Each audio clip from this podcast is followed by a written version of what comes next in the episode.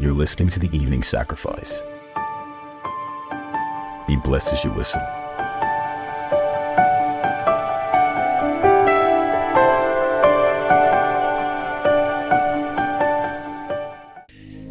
Good evening, beloved. Hallelujah.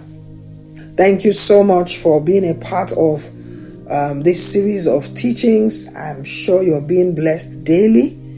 Amen. I am too. Glory to God. Now, Matthew chapter 5, verse 38.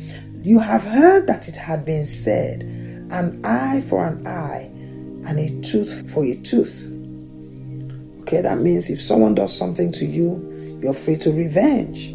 But I say unto you that you resist not evil, but whosoever shall smite you on your right cheek, turn to him the other also. And if any man will sue you at the law and take away your coat, let him have your cloak also. And whosoever shall, shall compel you to go a mile, go with him two miles. Hallelujah. Now, let me give a little background of these, some of these wise sayings of Jesus. Now, this was in the time when the Romans were ruling Israel. Okay, from the time of captivity in Babylon until on, in Babylon until this time, Israel as a nation never ruled themselves anymore. They were Israel was ruled from Rome or from the Medes or the Persians, you know, the different nations, kingdom that ruled until it came to the turn of the Romans according to Nebuchadnezzar's dream. If you remember the dream. Hallelujah. Thank you, Lord Jesus.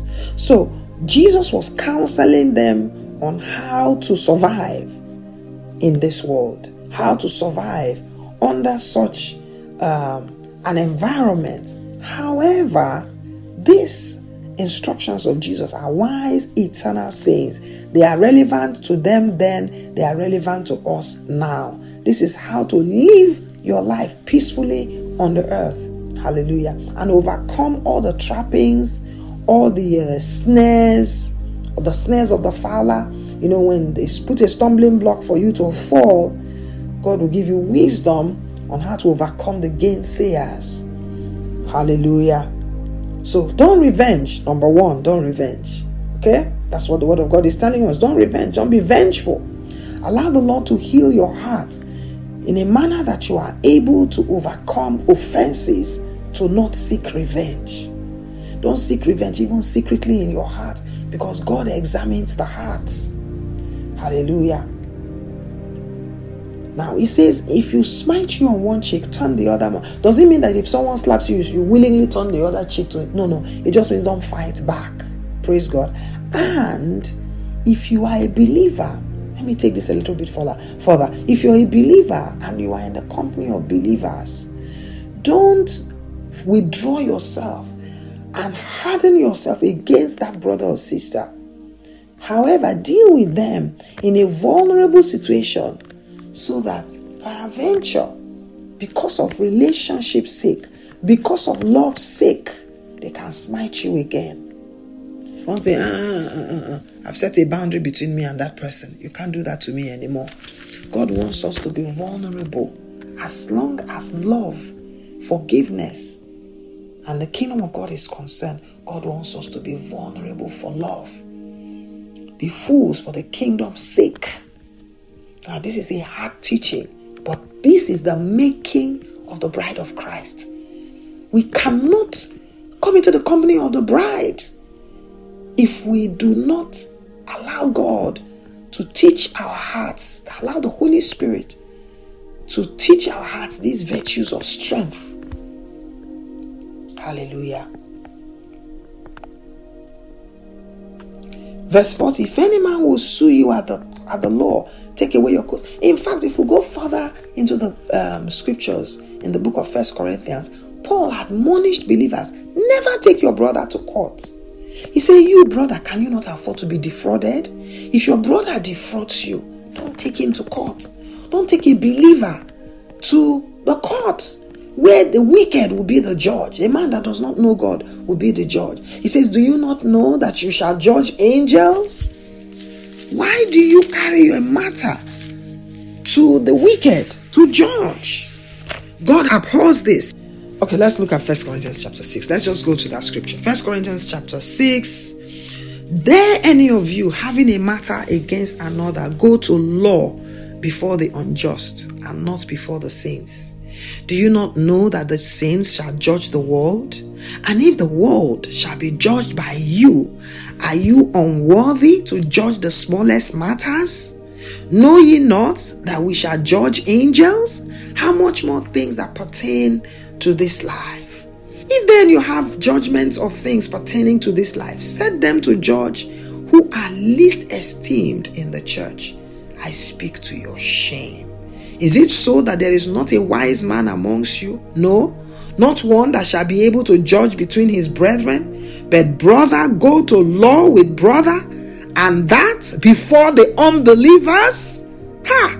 Now, therefore, there is utterly a fault among you because you go to law one with another. Why do you not rather take wrong? Why do you not rather suffer yourselves to be defrauded? No, you do wrong and defraud, and that's your brethren. Look at that. Look at these writings of Paul. Look at how offended he is that a brother is taking another brother to court, and it's unbelievers that will judge that court, that will be the judges in that court. And Paul is saying, Do you not have wise men in your local church? Do you not have wise men in your assembly that can settle this matter amicably between the two of you? Must you take your brother to court? When you will be the one to judge the world, you are the one that will judge the wicked. You are the one that will even judge angels in the world to come. We do not know who we are. So we behave like men, men. We get angry, we get offended, we curse, we hate, we despise, we cut off because of the things of this world. Because of the things of this, not because of blood, because of the things of this world.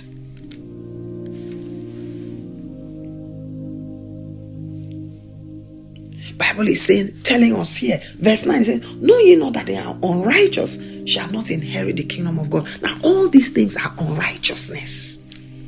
It's, it comes under unrighteousness. And no unrighteous man, be ye born again or not, shall inherit the kingdom of God. God wants us to put away, put away the ways of the wicked. Put away the way you can take you can take an unbeliever to court, but don't take your brother to court. Sometimes before you go to court, ask God if he wants to be the avenger. Because sometimes when we take vengeance into our hands, we lose the judgment of God, which is usually sweeter, full of recompense. Hallelujah. So God wants to have, even with unbelievers, quite frankly, God wants to avenge for us. So we need to work closely with the Holy Spirit. So the Holy Spirit will guide us, guide our hearts. Hallelujah verse 40 If any man will sue you at the law and take away your coat, let him have your cloak also. And whosoever shall compel you to go a mile, go with him two miles. Hallelujah. Verse 42 Give to him that asketh you, and from him that would borrow of you, do not turn away. If you have something in your hands and your brother or your sister will ask you, please give. And anyone that comes to borrow from you, give. And the epistles teaches teaches us don't expect it back. Give with that heart attitude that it will not come back. Lend with that attitude, it will not come back. If it comes back, fine. If it doesn't come back, don't go looking for it amongst the brethren. These are the true teachings of righteousness. This is not teaching that will make you take advantage of your brother. These are teachings that will make you purge yourselves so that you can become like your heavenly Father. God wants us to become like Himself. Hallelujah. This is the bridal garment. Glory to God. Hallelujah. Let's ask for grace. Lord, we seek for grace to do these things. We seek for grace to do these things in the name of Jesus. Amen. Hallelujah. Finally, I want to invite you for our prayer meeting tomorrow, prayer conference, monthly one day prayer conference, three hours of intense, that's why it's called a conference, It's intense. Hallelujah. It's a healing conference, healing for the soul, healing for the body, healing of traumas, and equipping, equipping of believers in the kingdom life so that we can become a people of the kingdom of God. It can be seen that we are a people of the kingdom of God, a people of glory, a people of power, a people of love. Hallelujah. So I want to invite you to uh, the Cave Adullam. Don't forget, we have a new location. We're no longer at the cave, we are now at the Hebron campus. It's at number 33 Ogudu Road. It's along Ogudu Ojota Road, number 33. The time is 10 a.m. prompt. Hallelujah. We'll be out of there by 1 p.m. the latest. God bless you, and I will see you tomorrow by the power of the living God. Amen. Please invite other people, spread the word around. Is the reign of the Spirit will be there and it will be evident. Amen. The message you just heard was from the evening sacrifice by Chinyere Isibor from Cave Adullam Ministries. For other ministrations like Open Book, Preparing His Bride, and more, visit kbadula.org. God bless you.